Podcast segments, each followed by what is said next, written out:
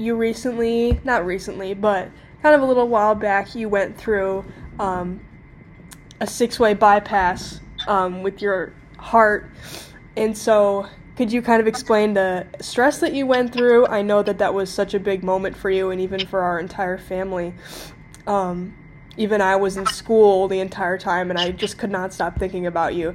And so, did you have any worries about that whole experience, even though you're with such successful and experienced doctors? Yes, I was very stressed out at that time and for a long time afterwards, also.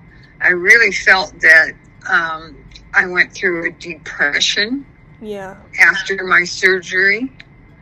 And um, I think that that changed my whole personality. I really do. Mm. Yeah.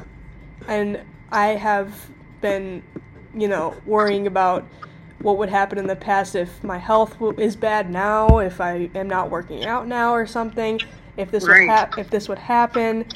You know, you never know. And even with Alzheimer's in my family, you know, I still I worry about that too.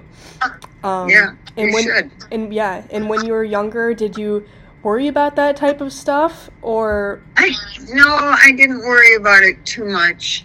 Mm, Um, I didn't think. Well, I didn't think I was ever going to grow old, mm, which I am now. Um, so um, I don't think I worried too much about it mm. then.